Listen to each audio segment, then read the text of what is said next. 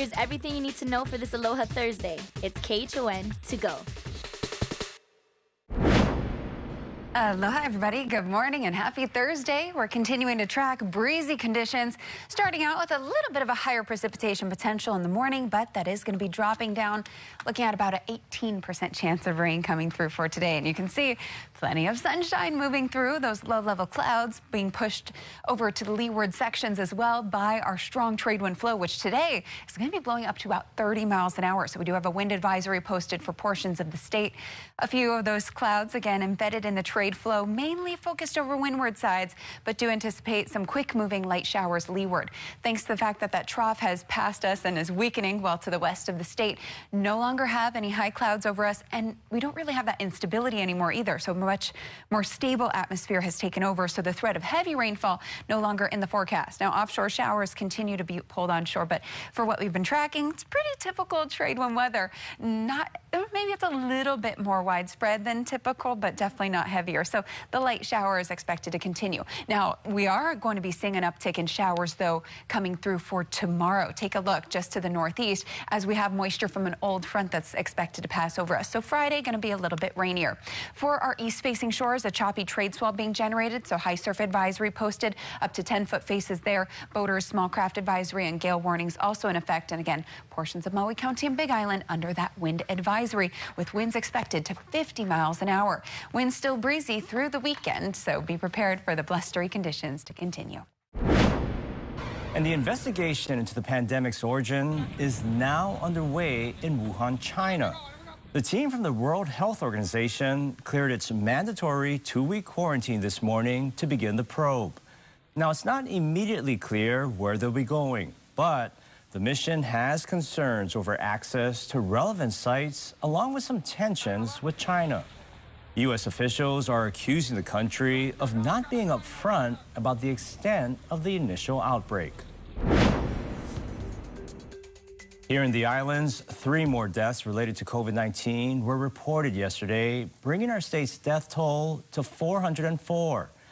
Cases are now back in the triple digits with one hundred three new cases, sixty-four on Oahu, twenty-seven on Maui, and three on the Big Island.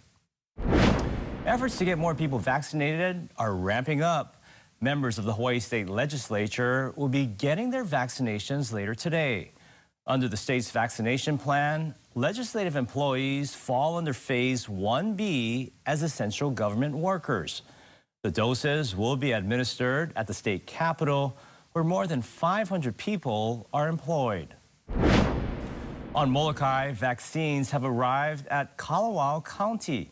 The county had been COVID-free until December, and it was the last county in the U S to be impacted by the virus. On Tuesday, state health officials flew there to administer the Moderna shots to residents and employees at the Kalaupapa settlement. They'll be back in four weeks to give them their second dose. With more vaccines reportedly on the way, are we any closer to reaching herd immunity? Health officials say seventy percent of the population would need to get vaccinated in order for us to reach that goal. It also depends on how many doses we're able to get and whether or not other companies like Johnson and Johnson get approved. At the current rate, it's going to be toward the end of the summer and maybe early fall. At an accelerated rate, it could be as early as July fourth.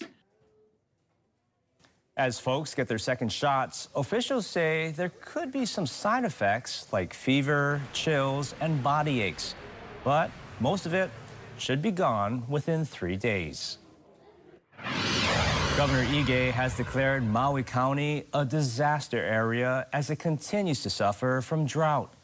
It's been nearly a year since the county faced drier than normal conditions.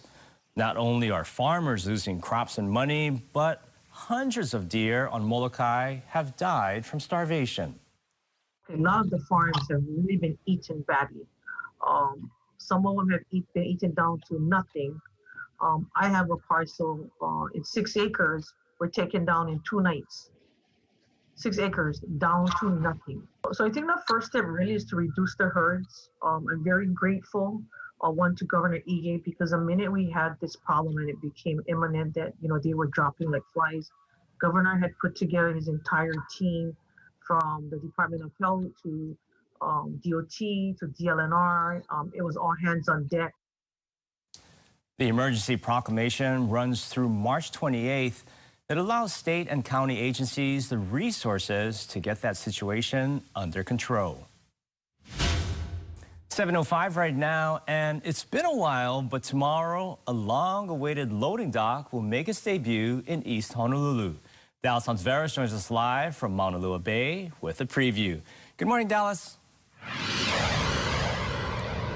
Good morning, Ross. That's right. That boat loading dock is right behind me. Now that the sun is coming up, we're getting a better view of it. But here joining us on Wake Up Today, we have John Todd, who is a diver and also who lives in this area. Good morning, John. Aloha. Good morning. Aloha.